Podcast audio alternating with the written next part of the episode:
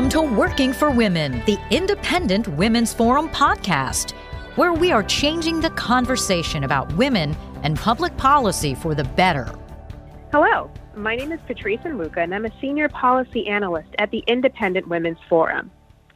So, do you remember Schoolhouse Rock and ABC after school specials? I mean, how many of you are, would race downstairs on Saturday mornings to your family room to watch cartoons for hours when you were growing up? I certainly did. Now, our kids today will probably never appreciate doing that. It, it, they won't, probably won't even appreciate those mini animated shows with catchy tunes about how laws be, bills become laws because honestly, today we have so much more access to kids' educational programs at any time, you know, from PBS Kids to YouTube Kids and, and lots of other options out there. So, what's interesting is that technology has ex- expanded the amount of content our children can consume, but regulations governing children's program on broadcast TV just has not kept up.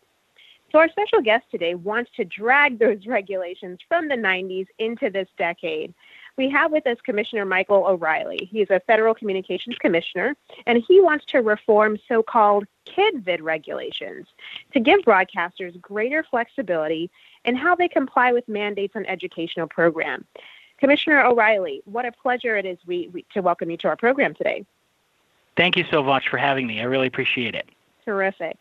Now, so let's let's just begin. Help our listeners understand how kids programming on broadcast is currently regulated. Sure. So children's television programming, as you mentioned, better known as KidVid, starts from a 1990 statute by Congress, Children's Television Act, and from that, the FCC imposed regulations, uh, mainly in 1996 and 2004, a little bit in 2006, and we ratcheted up the obligations on local broadcast uh, stations in terms of what they're required to offer and when. And so uh, today, a local broadcast station has to offer on average three hours of children's television per week uh, that is regularly scheduled, 30 minutes in, in blocks, can't be less than 30 minutes, um, and air between the hours of 7 a.m. and 10 p.m. There's a number of reporting requirements in terms of looking back and looking forward that the the total package uh, keeps broadcasters from having flexibility to offer uh, different things that may come up um, or address the fact that the consumers in the marketplace may be looking for more news. Um, and what you've seen is the FCC rules have dumbed down the programming overall what's interesting about that is, you know, when I, I when I look at TV uh, Saturday morning programming, for example, kids programming, it's really different than when I grew up in the 80s. I mean, I remember those short animated videos or or the the different varieties of, of kids programming.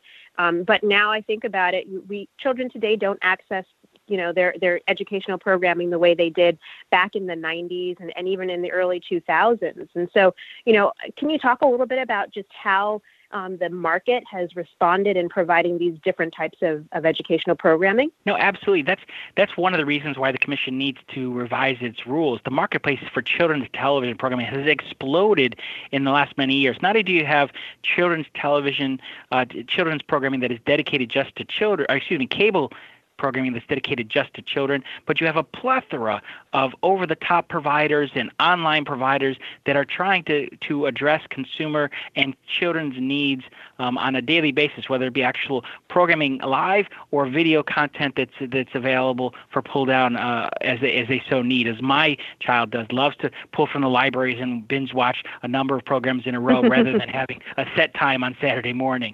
And so that's why we have to revise our rules. The marketplace has changed changed dramatically, and broadcasters are stuck behind the time because of the FCC. Mm-hmm. I, I know my my stepson. He's six years old almost, and he definitely does not just stick to television broadcast watching. So I understand, and I think a lot of the moms out there will appreciate that too. Now let's let's talk a little bit about the reforms you have in mind. Can you talk about maybe the top three reforms? I, I certainly read through everything, but I'm sure our listeners may not have time. But we'd love to to know what are those top three reforms that you would like to see. Sure. So the the first and foremost is we're going to take comment. Uh, the item that we released publicly last Thursday will be uh, hopefully adopted at our July meeting, uh, and July 12th. Uh, the, the, hopefully the full commission will endorse this, and we'll we'll take comment for the next couple months. And the top three items in my mind are asking questions on all the different components I already talked about that are sitting in our rules today: the 30-minute block, the regularly scheduled, the three-hour requirement, and all our paperwork obligations. All those things we're we're going to take comment and say, should they still should it still look like this? Should it change?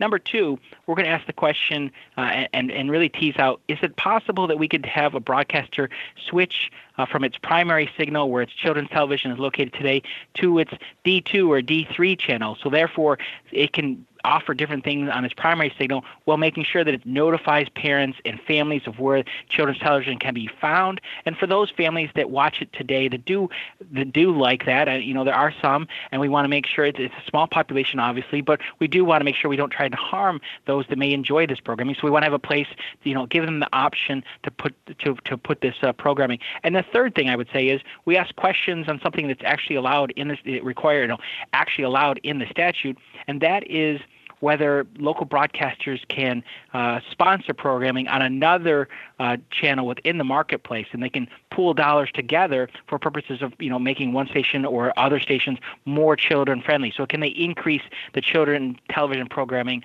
on another channel by sponsoring it rather than trying to everyone do it themselves? Maybe there's an opportunity to have one be more kid friendly than than the others, and then give them some freedom to offer other programming instead.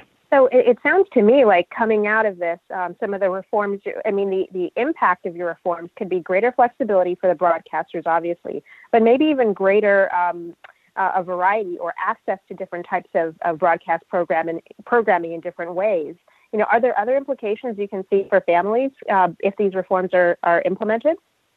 Well, I think you hit the nail on the head, and that is the flexibility um, and better opportunity for children. That's what we're trying to get at. There'll be claims making that I'm against children or I'm trying to kill off children's television. That's not true.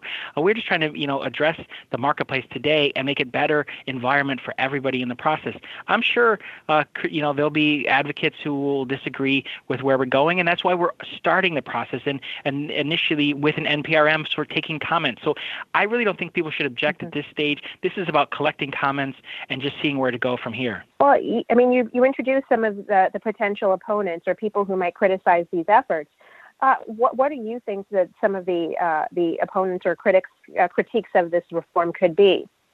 Well, well, one in particular has been raised is what do you do with those families that only have over the air programming today. They don't have the resources to go on to, they don't have a broadband subscription, they don't have cable television. What, what are you going to do for them?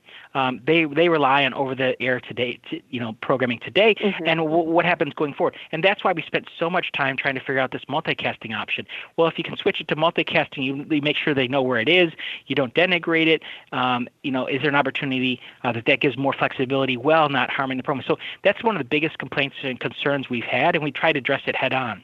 You know, and, and I, I, I appreciate that. You know, I've, I've read it, for example, from Senator um, Markey from Massachusetts. I grew up in Massachusetts. I think he's concerned that there's a very big constituency of, of the um, low-income families who don't have access to cable or internet access at home. Um, do you have a sense of really how big that group is? Because maybe there's a, a in addition to what you've um, you've laid out in terms of multi-channel access, but maybe there are other alternatives to to to, to target this particular group of, of viewers who wouldn't be able to access all of this content in any, in any other ways. Do you, do you have a sense of how big that audience could potentially be? Yeah, so we're going to take comments and hopefully people will provide more data. But the data point I've seen recently is 0.5% of households don't have that, that have over the air uh, only today with families to you know that they get it that, that that that distributed that mechanism. So it's a really small population, but we do care about mm-hmm. that population. I'm not trying to harm it. I would say that though those people who are worried about this, I'd say you know one of the first things you should look at is look at what's happening on public television. They have an incredible mm-hmm. offering of children's programming Many of that, many of that content is shifting over over the years and going to cable and going to over the, the air. It's so good that it, and so mm-hmm. popular mm-hmm. that it's be, that it's ex, you know expanding elsewhere. And so I just in Michigan talking to the local uh, public uh, broadcast station in East Lansing uh, at Michigan State University, and we had a wonderful opportunity to see what how many hours and hours that they're offering in public the, the PBS wow. uh, system overall has been um, has, has a 24/7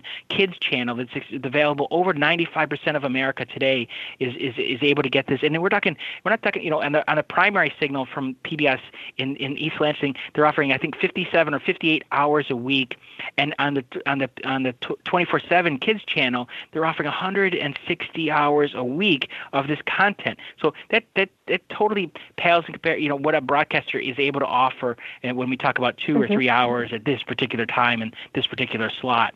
I would say public broadcasting is doing a wonderful job. It's part of their mission. Um, that's where, if, you know, as a family, that's where I turn to. And some of the programming that I mm-hmm. see now on, on cable is and other mechanisms is from public broadcasting. I think Thomas the Tank Engine and and, and Elmo and a bunch of other things have migrated, and HBO is now doing Sesame Street. All the good things that public broadcasting yeah. has done in the past is now migrating. That's terrific. I'm glad you highlighted that point. And I know a lot of our listeners, your kids are, are grew up watching Elmo and Sesame Street, and you know now they're you know they're fans of um, of, of Arthur and, and some of the all those characters that they can access. And so I, I think that's a really good point to to push back on critics who may fear that you know certain constituencies may get left behind or fall through the cracks. No, there's a lot of content through public broadcasting that would still be able that they'd still be able to access. So, uh, Commissioner, just one final question: If folks really want to weigh in on this um, and and provide some comments, maybe some of their personal experiences or data that may they, they may have access to, how can they do that? So we have a pretty consumer-friendly